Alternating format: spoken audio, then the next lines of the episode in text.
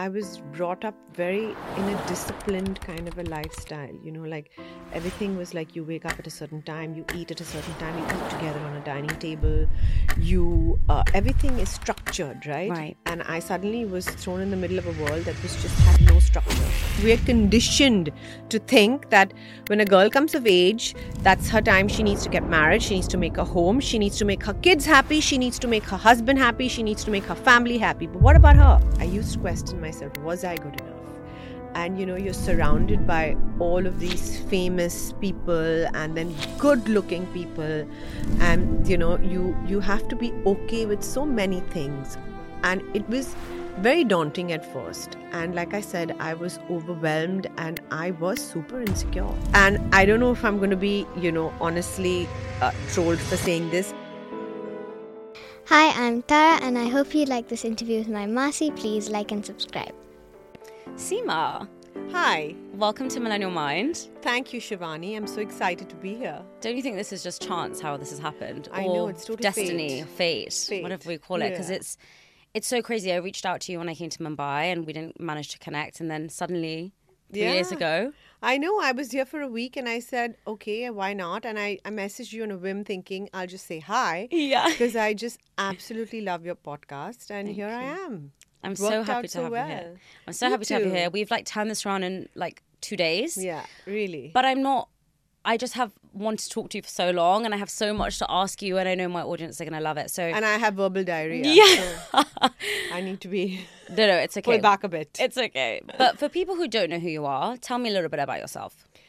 Uh, I think I'm pretty much an open book, right? Because I think after the show, everybody knows who I am, what my life is all about. But yes, I'm Seema Sajdeh now, Seema Kiran Sajdeh. I took my mom's middle name. Oh, I love my mom's name as my middle name. I was previously Seema Khan.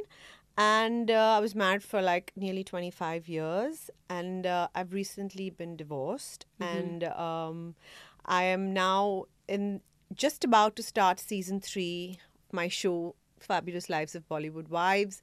And I have a new brand. It's called Y. We're both wearing Y. I'm wearing it too. Yeah. I love it. Honestly, thank you so much for Thank bringing this you. for me, and it's so comfortable. Thank you. So, yeah, I pretty much have my hands full. Yeah, I mean, you're doing so much, and I think on the show you're one of my favorite characters. Thank you. I wanted to kind of dive deeper though and start from the beginning. So, did you grow up in Mumbai? Were you born there? Yes, I was born and brought up in Mumbai, but in South Bombay. Okay. So that that is called Bombay. Uh, Posh Bombay. If you know, if you uh, you know the Bombay is divided by the the sea link now. That Mm-hmm. side is south, and this side is the North Bombay. So South Bombay is a totally different, Totally you know, different. totally different way of life Yeah. as compared to this side. Uh, this side is more like the creative uh, side, yeah. Yeah. and that's more the corporate side. And you were That's brought up you- in a family of. We're a nuclear family. My mom, dad, and my siblings, the three of us. My brother, Bunty, and my sister, Richa. And are you the youngest or? I'm the oldest. You're the oldest. Yeah, I'm admitting it now. but by a year, just for the record, if my brother's listening to this, I'm older to you by a year. Yeah, that's it. Yeah, Not like it. five years is what he no, probably tells. no. Growing up as the eldest sibling, I think there's a lot of responsibility. Uh, I think you get a lot of the. Uh, uh, it's a responsibility, yes, but I think the others benefit off you. But you also you get every you get to do everything first. You you you know hmm. you when you have your first child, I guess the parents are the most excited, and you get that you have that little bit of an edge. And then, of course, you know the others learn from your mistakes, and you kind of harass your parents to a point that by the time the number two and number three, their turn comes, they're easier on them. So it's the hardest on you. Yeah, 100%. Being the older sibling myself, I think everything kind of falls on you, right? And they're testing everything out with you. I- when when mm. I was younger, I would think my parents know everything. Yeah, I still to this day sometimes I'm like, Mom, how do you not know this? You should know this. You're Yeah, my mom. or like you're my dad. You should have the answer to everything. Everything. and I, now when I reflect now, I mean, I'm 30 this year. My dad had me when he was 30, God, and I'm an fetus. unmarried woman. it's crazy. No children. Seema Auntie would murder me. I think when I look at him and I think, okay, well, you were probably just figuring things out, Yeah. you know? And I think I've learned to have a little bit more grace. I always had this impression that you know what kind of parent you're going to be. You've thought about everything, and the way you act is very intentional.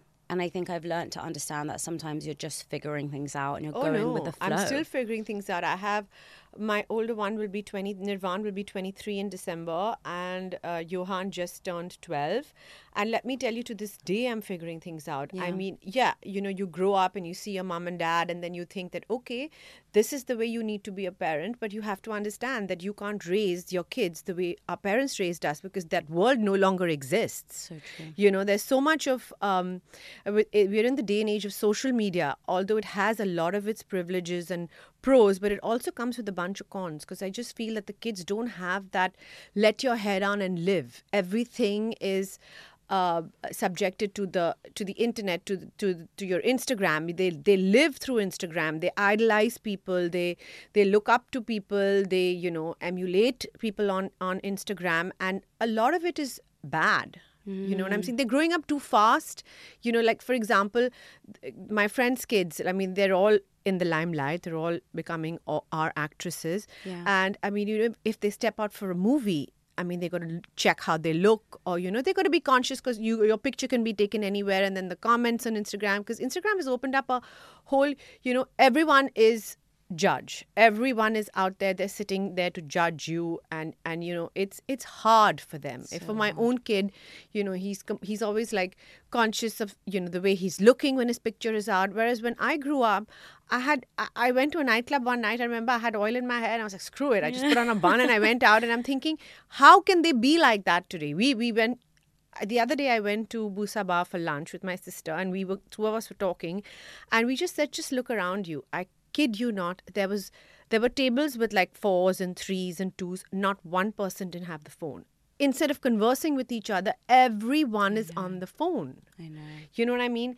They're constantly not to say that I'm not guilty of it. I am. I am trying to pull back, but we're all guilty to some extent. But I just feel the kids of today, they live and the boys are living in virtual world. We're addicted. They're we're addicted. We're all addicted. Yeah, But it's just the levels and the degrees vary, but everyone is addicted. we are. And Yeah. that's something that I'm trying to pull back from. Have you read Digital Minimalism? No, I'm going to send it to you. It's an amazing do. book and it's all about unplugging from the digital life. but I think it's so important. I've started doing that actually. I have kind of, you know, I know a lot of my work and everything is, you know, it's important for be to be on social media. But then you know what the thing is, I realize that it's actually pissing people off around me. Like when I'm out with my family, especially, they're always always on the phone. Yeah. Now it, and also it consumes you. You know, you're on the phone and you're like ten minutes, and then you look at your watch and it's like it's been two hours, and you know you don't realize, and then you know it's just a matter of pulling back. And I think you know just unplugging because somewhere I think you know it just it does bother you. It you know the comments. It's not just the comments. It's just everything that you look at on Instagram. Somewhere leaves some sort of a you know it gives you your your focusing on all the wrong things especially for the kids. We're older we can understand but the kids can't really they're not able to make that distinction you know The what i mean? Day- to what to leave behind and what to take back. You have no idea how small comments affect your subconscious. So when I turned 30, I don't know what it was, but I felt like I had a mental breakdown.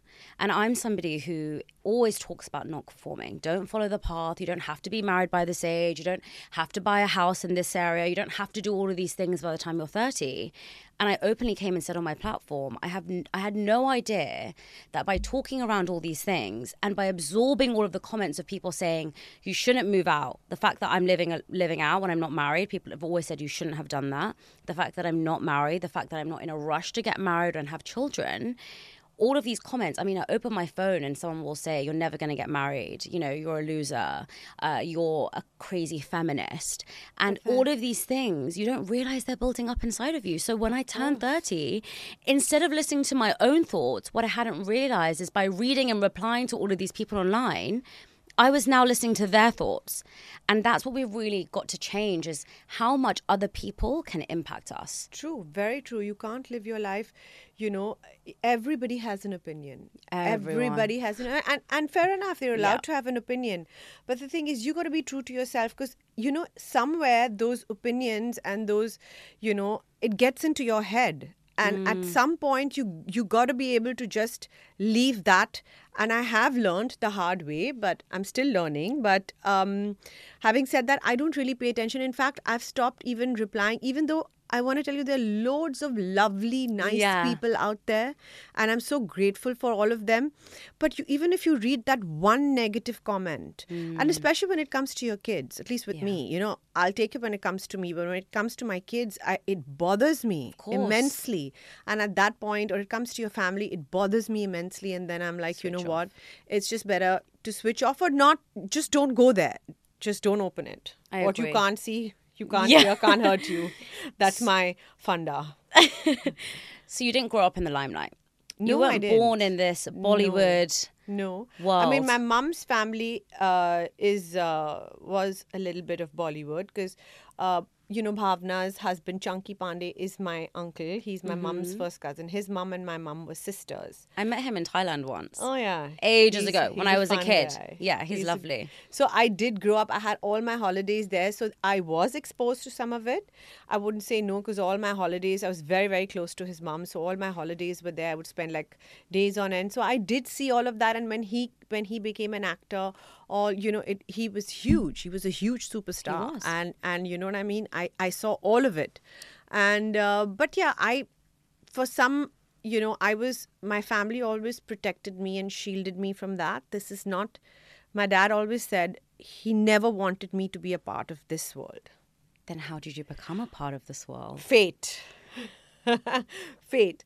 I actually met uh, Sohail at um, bhavna and chunky's engagement. Okay. and uh, yeah it was just it was a whirlwind kind of a romance and then we got married and we had two beautiful kids and sometimes things don't work out you know what i mean? You get married when you're so young and then you kind of your paths kind of just deviate your your thinking your you know you don't really sometimes you just go down different roads. Doesn't necessarily mean that like i said people have put so there's so much of taboo around divorce but Mm. it's true you can grow into two different human beings Yes. and it doesn't need to be war i mean it at some point it is any any two people who are you know have issues whether it's a friendship whether it's a marriage any two people or a couple there will be a little bit of bitterness but you move past that and then you know what i mean it doesn't Mm-hmm. need to be ugly yeah how old were you when you got married? i was i had just turned 22 22. yeah See, this is interesting. Were you told you should be married by 22? So my parents never imposed or said anything to me, but look, we, we I come from a typical Punjabi family. Mm-hmm. There, you know, you grow up, you you look at your mum. All mm-hmm. girls idolize their moms. Yes. All girls want to be their mom. Yeah. And you see the life that your parents have, and you automatically think that that's what you're going to get. My Yeah. dad goes to work in the morning, he comes back in the evening.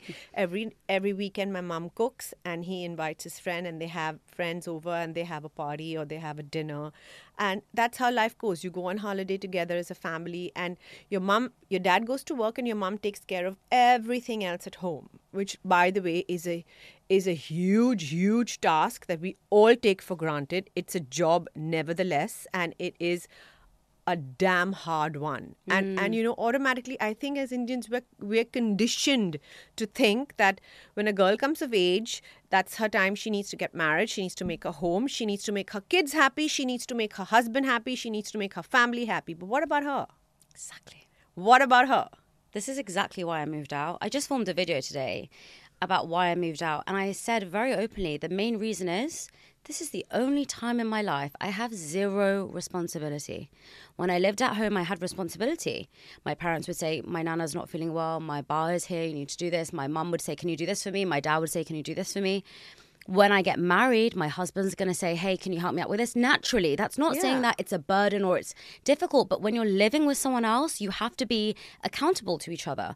When I have kids, that's going to happen. Yeah. I just wanted six months to a year of just me. And my mum, even though she didn't want me to move out, she really was so happy for me because she was like, I never got this. Exactly. This is your only time where you can never worry about anything. Yes. You Just- don't want to do anything. yourself. It's all about you. And I think that as women, we're not taught we should have that. And that's why it's a taboo if you don't get married early. It's a taboo if you move Don't out of home. Exactly. It's a taboo if you move out of home without having been married. It's a taboo if you don't want to have children. Yeah. And because I really do believe that all of this is what do we want to do for others? Yeah. The interest is in other people.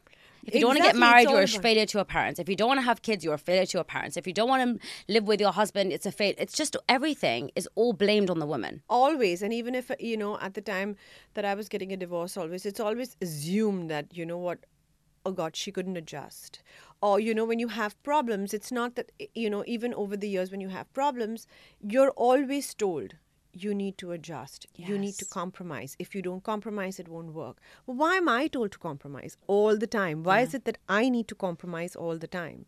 You know what i'm saying? Okay a man goes to work and he makes a living and he you know he's doing this he's supporting you. Yes. he's financially supporting you is a huge thing. But what about me? Dude if i didn't if i didn't have those kids and and you know make a home for you you wouldn't have a home and kids to come back home to right? So in a way I, i'm also working but it's just that my job isn't paying me. You so think- you know it's just it's the way we're conditioned i think and it's constantly we're constantly putting we're constantly told to put everyone else's needs above ours Yeah. even growing up i mean girls are taught you need to learn how to cook Yeah. you need to learn how to make the bed uh, you need to learn how to clean i mean we're taught all the household chores like as though you know for a man he doesn't need to do that It's a life skill. This is what I tell people. that's what i'm saying It doesn't make any sense. it doesn't make any sense because you know what as a man having said that you know we as women have been conditioned. So it's a lot of unlearning we're doing. At least i've done that. It's a lot of unlearning of pat- certain patterns and certain you know it it certain ways that we we have, we've been conditioned. But then i also have to give credit like to somebody like my brother uh, the guys out there they're also unlearning. Of course. they're also unlearning a lot of patterns and they're also trying to be. So you know what i mean? It is there's a lot of focus on the woman but the men are trying as well so why should i take that away from them Look, we're talking about the female experience because we're both women. Yeah, you know, yeah. if I was sitting on the podcast, which I have done with men, Yeah. I talk around the expectations on them to make loads of money, for them to have a house, for them to be in good shape, for them to, you know, be the male provider, for them to be the strong one. There's a lot of expectations for them too that I think are unfair. Yeah. But naturally, you and I are going to talk about our own experiences Correct. because we've experienced those, right? Coming to anti uh, and i mean you know to keep in sh- to be in shape and to look good have you realized that the entire anti-aging industry is only concentrating on the women Yeah. what about the men exactly. We've been told that you have to look a certain way or you got to be in shape for your husband to pay attention to you. I mean, hello, what about him? Have you always been so strong?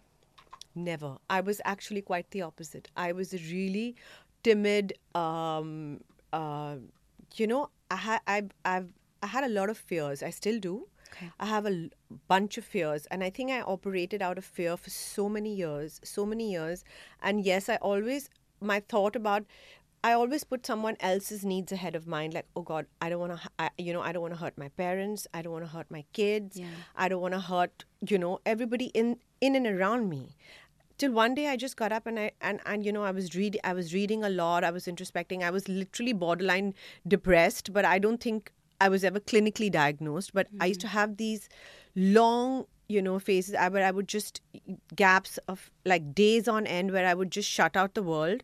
I just, you know, I wouldn't leave my bed.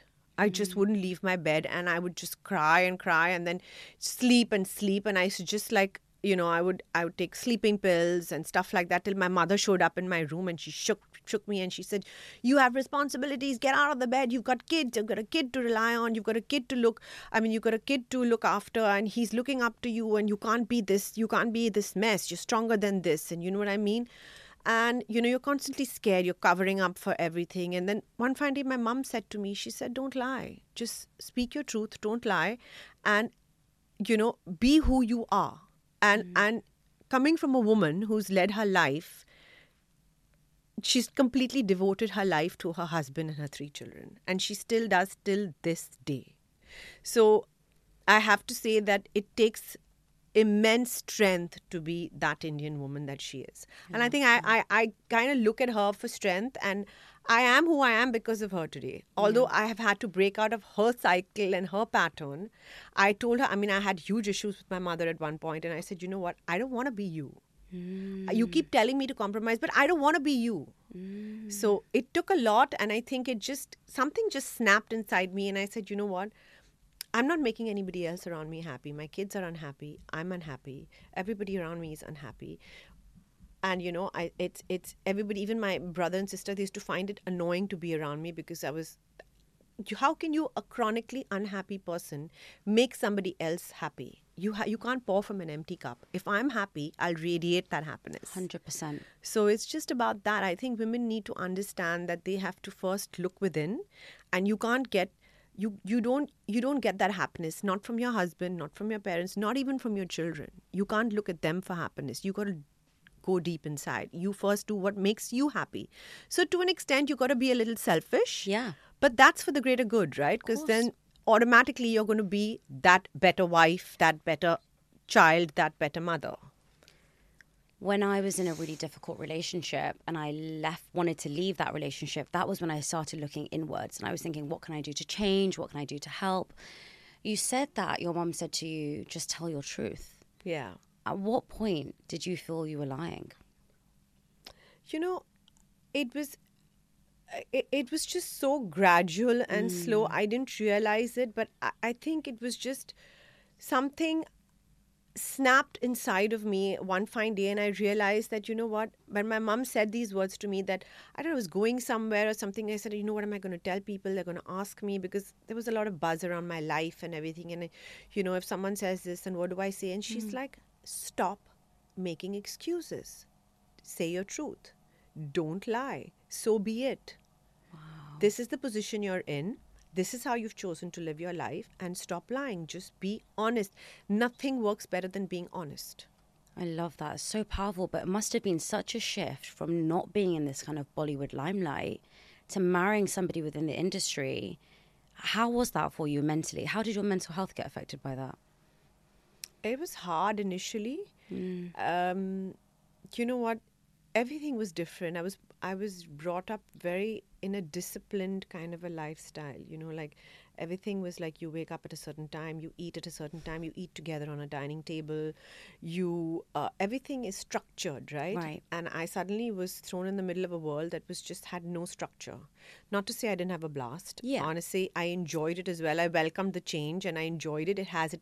It had its perks, but you know, I am a very structured person, so that was hard. And then, you know, um, I think being exposed to so much of judgment, and then of course your your husband is constantly with a lot of beautiful women surrounded by them all the time. There are a lot of. I was twenty two. You know what I mean? You don't know anything when you're 22 Nothing. you don't just know came out of uni. and you you know you have so many insecurities and you have so much of um, social pressures and i felt a lot of pressure in the beginning and then i kind of just shifted all that focus to wanting kids because i wanted lots of kids. So i just shifted all my focus there.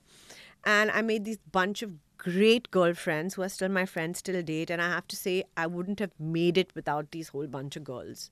So yeah i think i did struggle on many levels. What was your toughest moment? um i can't really you know my i think my toughest moment would i would have to say was i think when i was a new mom i think just being a new mom i think i had uh, nirvan when i was 24 i had i had hadn't yet turned 25 and I didn't know what the hell hit me. I was over the moon. Let me tell you, I was the happiest pregnant woman on the planet. I loved being pregnant. Really? and yeah and uh, but you know once he was born i think all your your emotions and your hormones are all over the place and everything is heightened and every little thing and you know i was just um i think just the whole my whole world kind of just started getting to me like you know what i mean? I wanted to be in a certain way and it was just it was just very overwhelming and I think that's kind of was a little bit of a turning point I would have to hmm. say but that was way back then. Then it kind of slowly you know snowballed and snowballed and I I always had a like my mother said you always had a project So I always had a project because I had Nirvan. Then he was a not a very uh, well baby. He's he's you know he had bronchial asthma, so I was constantly worried about him. And then when he turned three years old, I wanted another one, and I w- just wouldn't be able to conceive. I wasn't able to get pregnant, so I tried for like ten years. That consumed me. It was like that's the way I am. When I want something, it kind of it consumed me so i had no more time to focus on anything else and i think then once Yohan Yohan came along i kind of just that's when i sat back and realized you know what about me i think when he turned 2 i realized you know okay now what what about me i think that's when life just suddenly paused and i realized hmm. that you know what I need to do something. This can't be it. I remember telling even Nirvana, I said, this can't be it. I wasn't put on the planet to do this. I wasn't put on the planet to just service everybody around me. I need to do, I, I need to find myself. Like, what is it? I needed to identify what was it that was making me so chronically unhappy. And what was? The fact that I wasn't eh, the fact that I wasn't making myself a priority, it had nothing to do with anyone else. It was me. I didn't make myself a priority. I was making everything and everyone else a priority. And I think that was making me chronically unhappy. How did you snap out of that? Because I started chanting. I did. A friend of mine just came, you know, I didn't believe in all of this and she just came home one day and she said, "Just can you can you chant with me for like 5 minutes?" I said, "You know, I don't have the patience. I can't do this. I'm not this person." And she said, "Can you do it with me for 5 minutes?" And I did it and you know when you, when I say chanting, what is chanting basically? It's whether you meditate or you hmm. chant, you know, you you go into that that space in your head where you start blocking out, you'll hear the noises, then they'll slowly fade away. And eventually, when you're chanting, all you're thinking about, you're just bringing all your thoughts together. And then slowly you're releasing your thoughts. And, you know, there's so much of, you get so much clarity at some point. So it's actually a way of meditating. Accord- For me, at least for mm. me, it is. So that was it. You know, you don't spend enough, we're not still. The thing with us is that we're so on the go, especially today. I feel everyone is like, you need to be doing something. You need, everyone's on the go, like including me. I was multitasking. I was so much. So what I was doing was taking all my thoughts and shoving them under the rug. And I said, okay, I'll deal with that later. There's another one that's come up. Shove it under the rug this is an issue, shove it under the rug. So eventually, when I started chanting, I started taking those out one by one by one. So, you know, you gain clarity. Okay, does this work for me? Am I? And I kept visualizing uh, do I see myself? Is this what I see for myself five years from now? Not even, I'm not going that much ahead, just five years. Yeah. Do you see? And I was like, oh God, no. And I was, I know, you know, I suffer from anxiety, like major bouts of anxiety. I used to have like terrible anxiety, which led to acidity. And then I was up in pain all night. And then I used to be pacing all night. And I was quite a mess. And, you know, so for me, that really helped me because I kind of, it's just unaddressed emotions. And then I addressed, you address them one by one. And I don't know if I'm going to be, you know, honestly uh, trolled for saying this, but at some point you have to be selfish for yourself. You have to be selfish. Why do you think you're going to be trolled for saying that? No, because you know what? Like I said, it's you know you're today. Oh, you're you're that's your job. You're a mother. You're a wife. That's your job. What you were doing is your job. Mm. But that's not my only job. I have, I have to look somewhere else that and do something meaningful that brings me happiness. What about that? When is there time for that?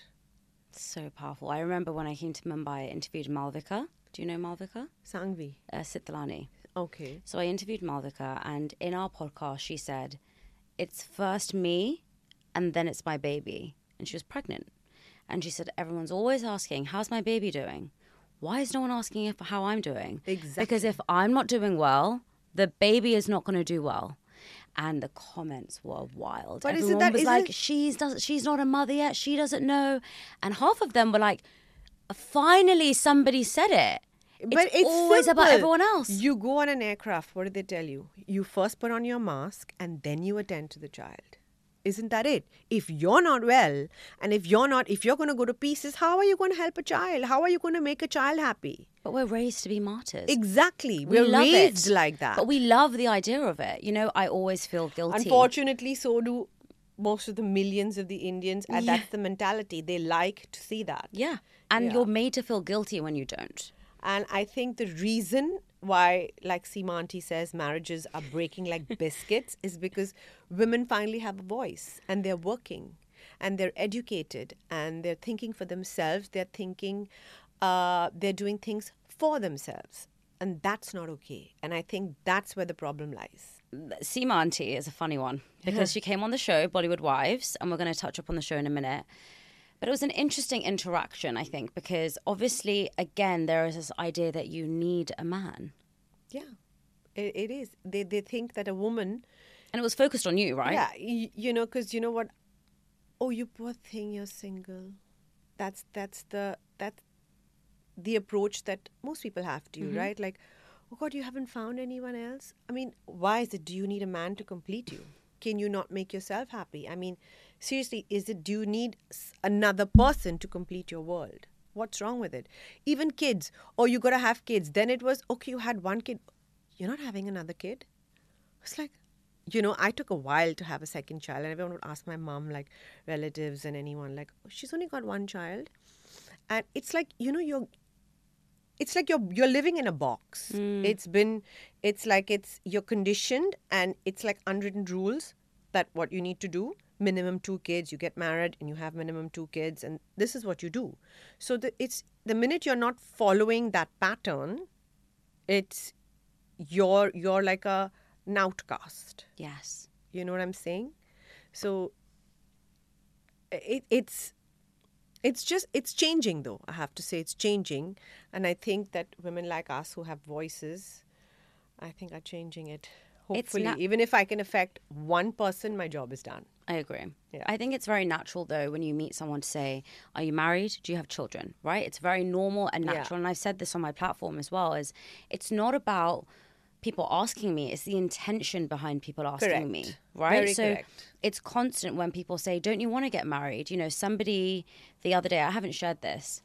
Someone the other day said, "Is your partner not serious about you?" What's stopping him? And I turned around, I had tears in my eyes because I just got really upset. And I said, What do you want me to say to that? I said, What do you want me to say? He's not serious about me. He doesn't really like me. What are you trying to get out of me? And I said, You have hurt me. And someone said, Well, why are you upset? And I was like, Why wouldn't I be upset? And he has a daughter. And I said, What if I said that to your daughter? When she was older, and I said, Why does he not want to marry you? I said, mm. I've been with my boyfriend for two and a half years. People are acting as if we've been together for 10 years and it's crazy why he hasn't proposed. I'm very happy and very comfortable in my relationship. I'm not in this urgent rush, but everyone else is in an urgent rush. And to ask somebody why they're not married and continue to probe is could upset them. And it did upset me. And then he said but you're the one that said you don't get upset. And i said listen if you asked me when am i getting married i wouldn't be upset. But you just asked me why somebody doesn't want to marry me. They're very different questions. Correct. And you know what? I felt guilty for saying something. Why? Because that's the way that's again i come back to it. It's conditioning. I think it's just you know somebody uh, they don't understand a world in which you can live in with your partner be happy with your partner but not want to get married or not want to have kids children children are, is not for everyone No, it's hard. contrary to what everyone thinks it's not for everyone and it's okay Mm. because honestly it's very hard being a parent it's so hard it is, and you got to be. You have to be a hundred percent ready to take on that responsibility because once you have a kid, that's responsibility for life. my mother, I'm 47, and my mother still worries about me. I mean, if I don't answer her, answer two or three calls, those helicopters, that's her. that's her hunting me down. It's so and you know what. I'm saying? So it's it, that, it, that's called being a parent. So you got to be a hundred percent ready for it. the thing is is when i say you shouldn't rush people think oh you don't want to get married i'm like i've never said i don't want to get married all i've said is i'm not desperate it's not my only life Yes. goal i'm focusing on other goals right now i do want to get married i do want to have children i'm in a very happy relationship we're not living together by the way i'm living my myself and I'm happy in that. So if I was really unhappy living by myself and I was really, you know, desperate to get married, fair enough. But I've never said I am. It's not a life goal.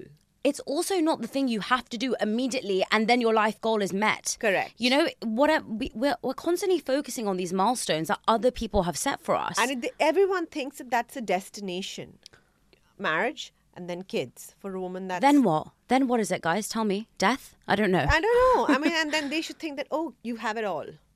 You're married, you've got kids, you have it all. I mean, that, according to most, is having it all.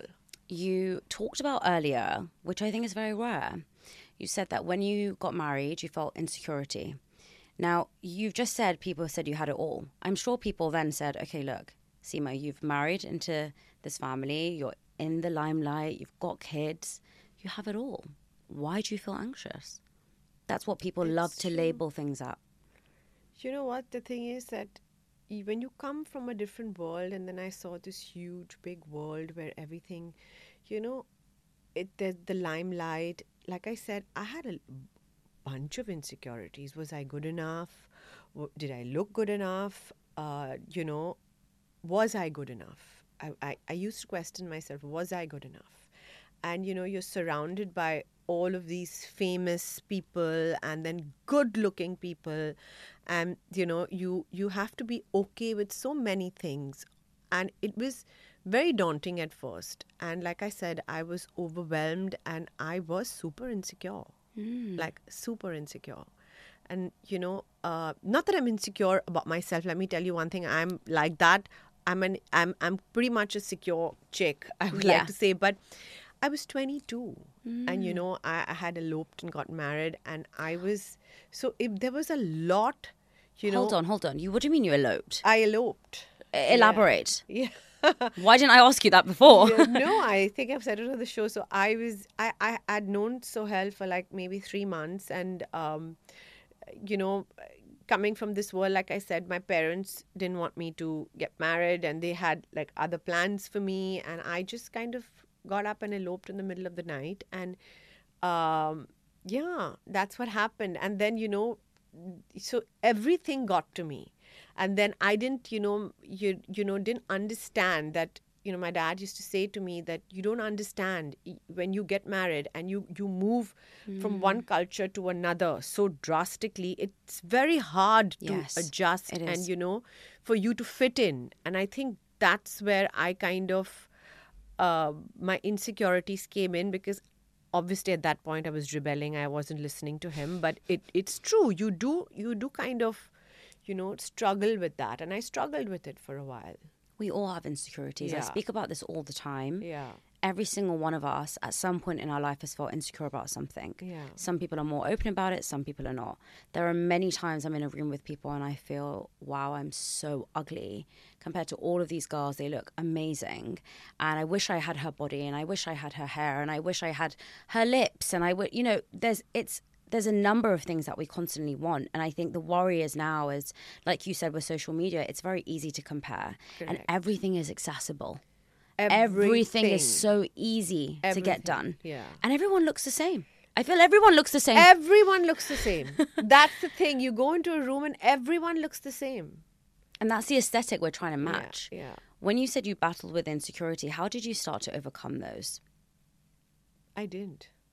Like I said, it took me a fair few years to understand and pinpoint exactly what it was that, you know, uh, triggered me. Okay. I had triggers, right? And then you kind of identify your triggers. So, um, you know, actually, when you're in your 20s, you barely know what the hell you're doing when you when you're in your 30s you're trying to kind of hit certain milestones you know okay i'll be happy when i have that big house i'll be happy when i own that bag. I'll be happy when i have sorry two kids. Uh, i'll be happy when my kids go to this school. Those are your milestones. Yes. you know what i mean? And then you reach a point and you realize that that's that's all external. That's not giving you happiness.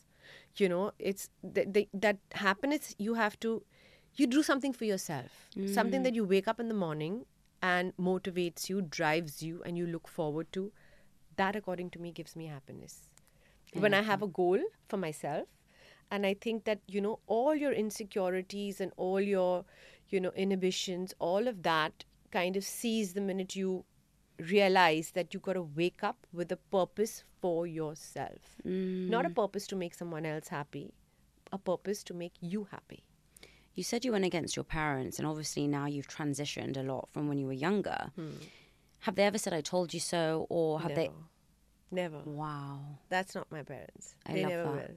There are I I mean touch wood, I've been blessed. I have a super supportive family and even though my siblings are younger to me, they're my pillars because they're actually like they said, I'm the dumb one of the lot. They're the more they're the more mature, uh, uh, intelligent ones, so they claim. Right. But um, yeah, they've kind of held my hand through everything. And really, honestly, I'm blessed. They've never said, I told you so. They're always like, forget it. They're the type that always say, just don't look back. that is amazing. Forget it. Don't look back. You can't do anything about it. Just focus on what's ahead of you. And there's so much. Nobody said you can't learn something new. Nobody said you can't do something new. It's ne- never too late. I always thought that, okay, but now I'm in my 40s. What am I going to do? Is there any point? And this and mm-hmm. that. You know, you have all these thoughts. I had help. If I didn't have this kind of moral support, I wouldn't be here. You need, you need that. You hmm. need your people. You need your moral support. You need your community. when you were changing your thoughts and I guess discovering more about yourself. And this is why I actually tell people do not get married before you're 28, 29, or even 30, because that's when you're figuring yourself out. Correct. So you're telling me at 22 you got married. Of course, by 30, you're a completely different person. And I said this to my boyfriend the other day. I said, when I met you, I was so different. I was a lot more scared. I wasn't as risk averse. And he said, Yeah, you know, you've become so much more confident. And I said, Imagine if I met you at 22. I was a totally different person, by the way. So different in every single way. And now I think I wouldn't have been able to meet, I mean, I wouldn't, wouldn't have been able to sustain a relationship from that because your mindset is changing. Everything is changing, yeah. But I always say I'm so blessed and lucky because the friends I have have kind of gone through that journey with Yeah. me. So all of my best friends are the friends I went to school with. Yeah. And that's what's so, uh, I think I'm so lucky for. But there must have been people in your life who have thought, Seema, you were never like this. Yeah, yeah, Why are yeah. you suddenly becoming like this? And I think there is such a negative connotation to strong women of, oh, you're too feminist, or, oh, gosh, you've turned into one of these radical women, or, gosh, we can't say anything to you right now.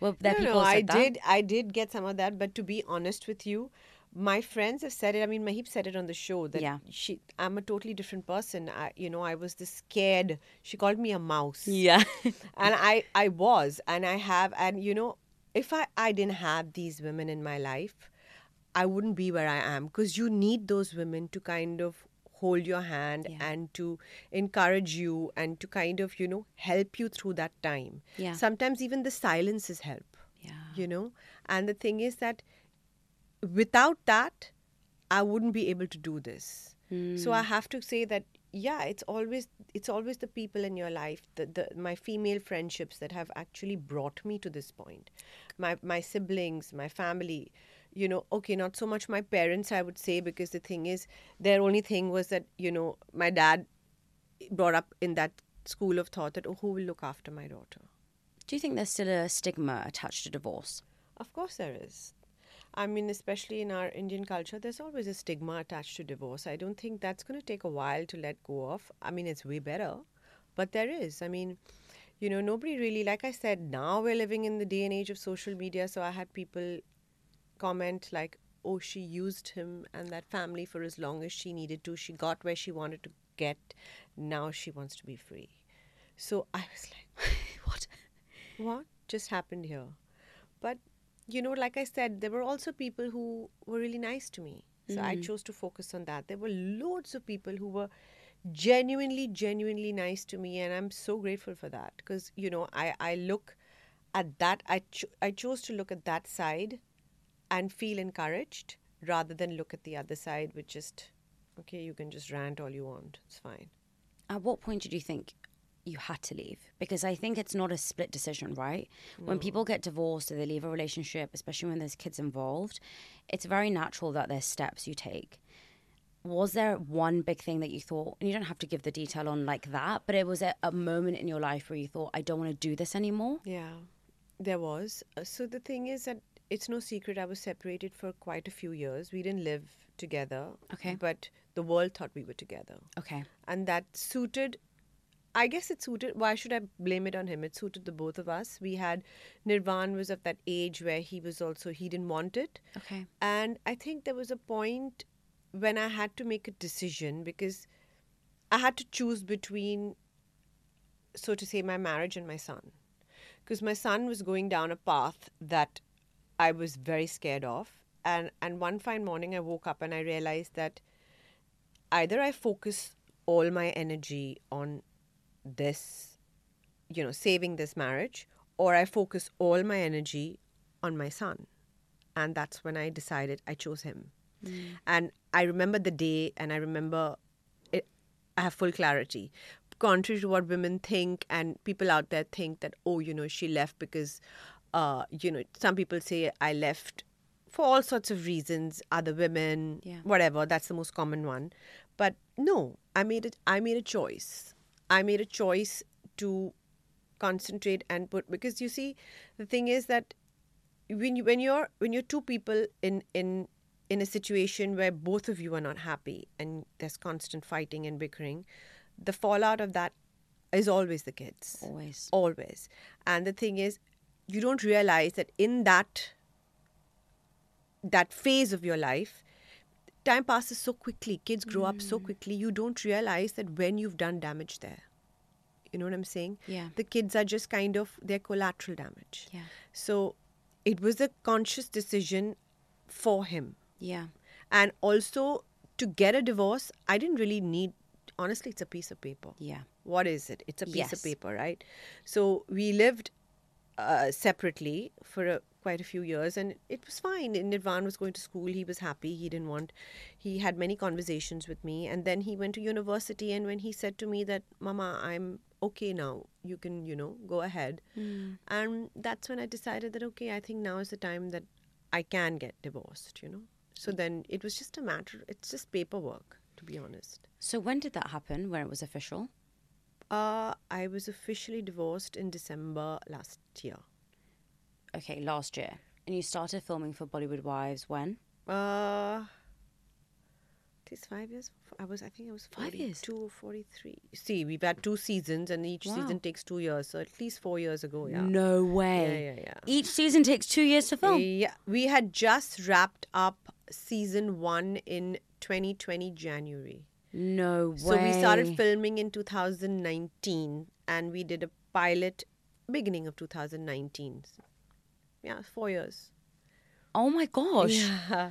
So, look, being separated is very difficult, I think, because it's the kind of the first step, isn't it, into Yeah, getting divorced, it and you, is. and you know that as a Yeah, couple. yeah. I was uh, listening to a podcast today, and it was by this neuroscientist, and she said the physical touch is the most important. So, if you're sleeping apart from your partner, if you're not touching your partner, you're losing that feeling of security and safety, and it pulls you away from them. True. So, when you're no longer living with someone, you're no longer in their Yeah. space, you're no longer sleeping in the same bed you're kind of in that journey, which I can imagine must have been really hard. It's a transition. Yeah. but the reason I asked when you filmed the show is the show is called Bollywood Wives, but you were separated at that time. So were you nervous? Still, I I was. I Yeah. was very nervous, and I was asked this question again: that how do you want to portray yourself on the show? Right. And my only reply, my mother's words were in my head: never tell a lie. I love that. never lie. And I just told my producer Anisha, I said, look, whatever it is, it has to be the truth. Okay. I said, you know what, as long as it doesn't hurt anyone's feelings. And I said, you know what, don't prepare me. I don't want to be prepared. Not that they ever do, because nothing, contrary to belief, nothing on Bollywood Wives is scripted. Ever. Ever. So I just said, you know what, when the question, because they ask you a question, when the question's thrown at me, I will just say it. The only thing I needed to do was make sure that Yohan was too young then. I just needed to make sure that Nirvan was okay with it because, you know, eventually they go to school, they have friends. You don't want to, you know, embarrass them or upset them. So you got to be, you have to be sensitive to the kids. They're Yeah. still kids. They're not adults. They don't process like we do. Mm. So I just needed to be sensitive to him. Yeah, because what a journey. Because if if you think about what you were saying before in terms of the fear and the insecurity of around other people, you went into that show and you were very open about it. Yeah. But imagine that I'm just imagining how nervous I would be about telling the whole world about my situation when I hadn't really expressed it to everyone. Does that make yeah, sense? Yeah, yeah. It was always. Uh, it was like that unsaid thing, you know what Yeah, I'm saying? everyone knew but didn't know, Everyone yeah. knew but didn't know. A lot of people called me after the show and said, people who I kind of interact with quite regularly said to me, I didn't know you're separated. I said, are you fucking bonkers? Sorry, sorry for my language. I said, are you, are you bonkers? I said, like, did you not know this? but yeah. What's been uh, one of the trickiest parts to navigate through the show? You said it's not scripted. No. You said that you kind of went with it and didn't have any expectations. What's been some of the hardest parts, I guess?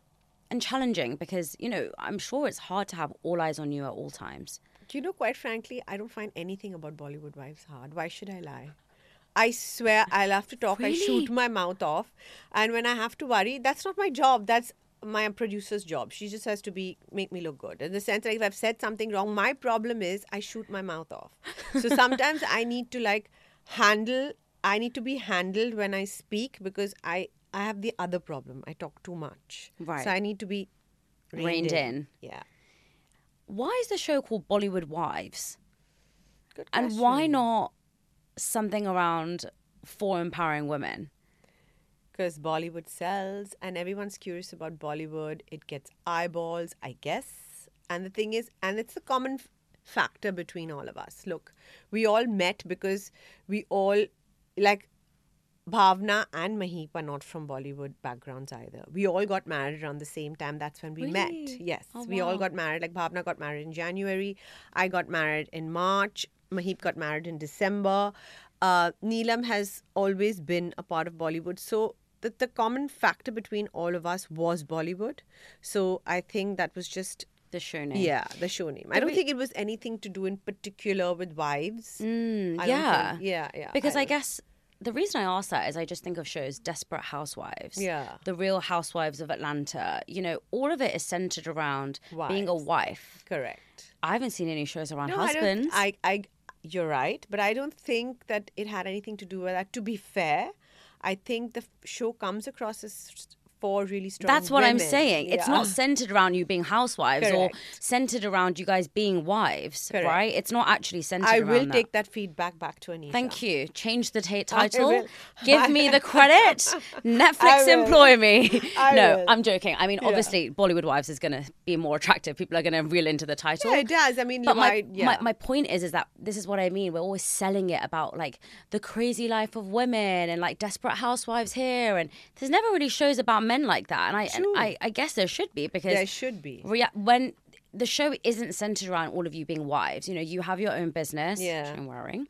Neelam has her own business. Mahip's got her own thing going. Bhavna has her own thing as well. And it's not really around, you know, taking care of the home the whole mm. time. No, not you at know, all. and it, this is what I'm saying is that we is trying to think around dualistic thinking because we're trying to be rational and we're trying to put people into either or the whole idea is around both and. And there was this principle I learned about because I've been studying like Buddhism and other old scriptures, and they constantly talk around managing these paradoxes. You know, you can be strong and you can be soft. You can be a mm-hmm. career woman and you can want to be a homemaker. Of course. You can be an extrovert but also love spending time alone. And you just, described me. Right. But we've got to stop putting people into these boxes because we're oversimplifying things. By oversimplifying our characteristics, we're narrowing who we are because we're trying to fit this narrative. But we can create our own narrative. True that. We can create our own path. You can say, I love spending time with you today and I want to go by myself in my room and chill for half an hour.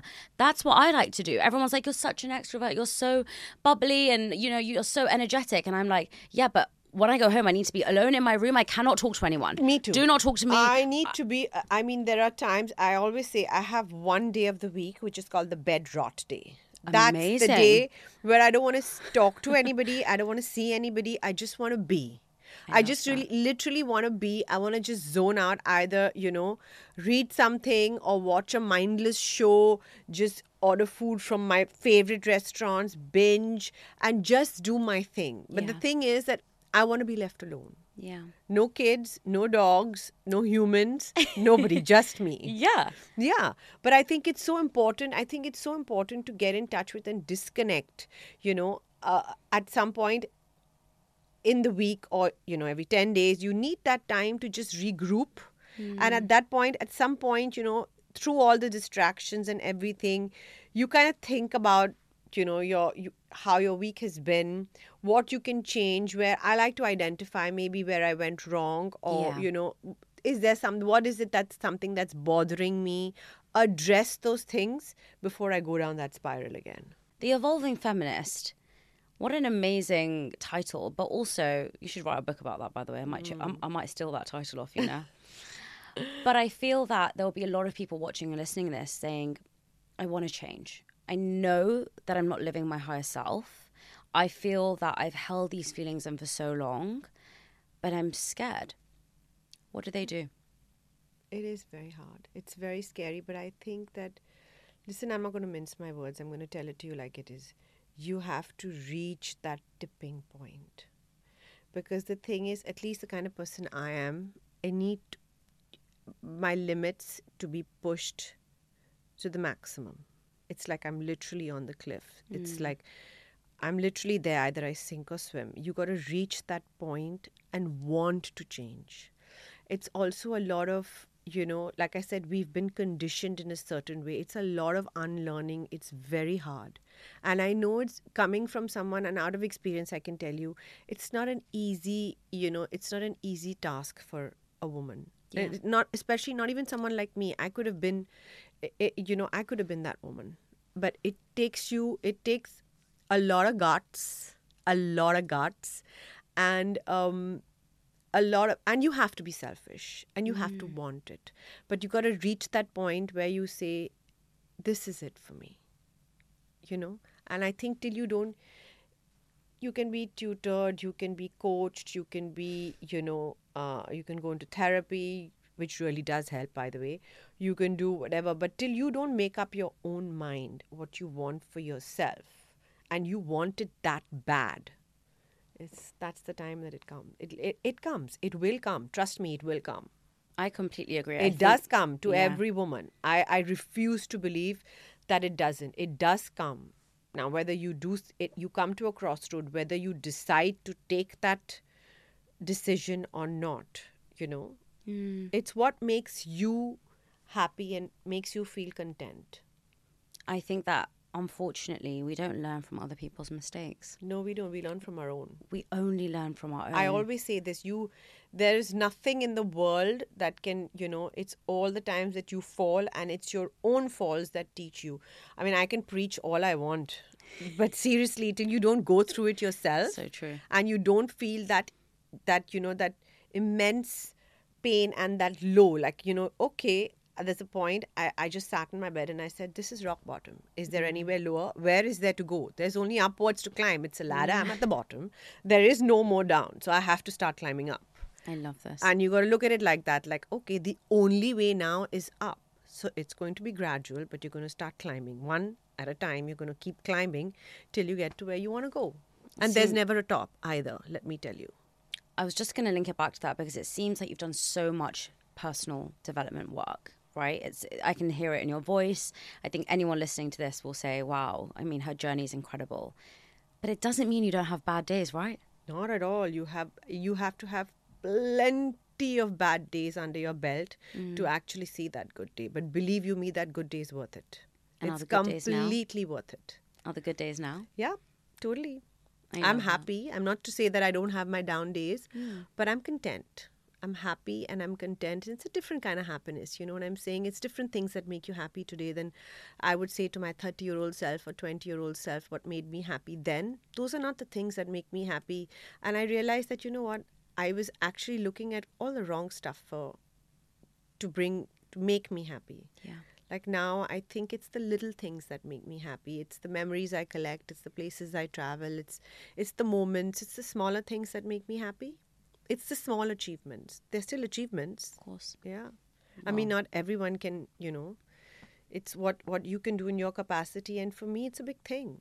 Even the mm. small ones are big wins for me. I look at them at them like that. That these are big wins for me. I love that. Well, this has been a big win for me. So thank, you for taking you. the time. Thank you. Thank you so for much. squeezing me in. Thank you. Thank you. This was so nice. Thank you. And, you know, it's been really, uh, I learn a lot from you. Thank you. Yeah. Well, I'm excited to see season three. I'm excited. I'm very excited. Mm. And I will see you in Mumbai because everybody knows who listens to my podcast that I want to move there. And I love it. And I want to move to London. Perfect switch. we can stay in the studio and I'll Yeah. do something there. cool. But I'll see you in Mumbai soon. Thank you. Thank you so much. Thanks. Thank you. Hi, I'm Tara, and I hope you like this interview with my Masi. Please like and subscribe. So good. Well done. Well done.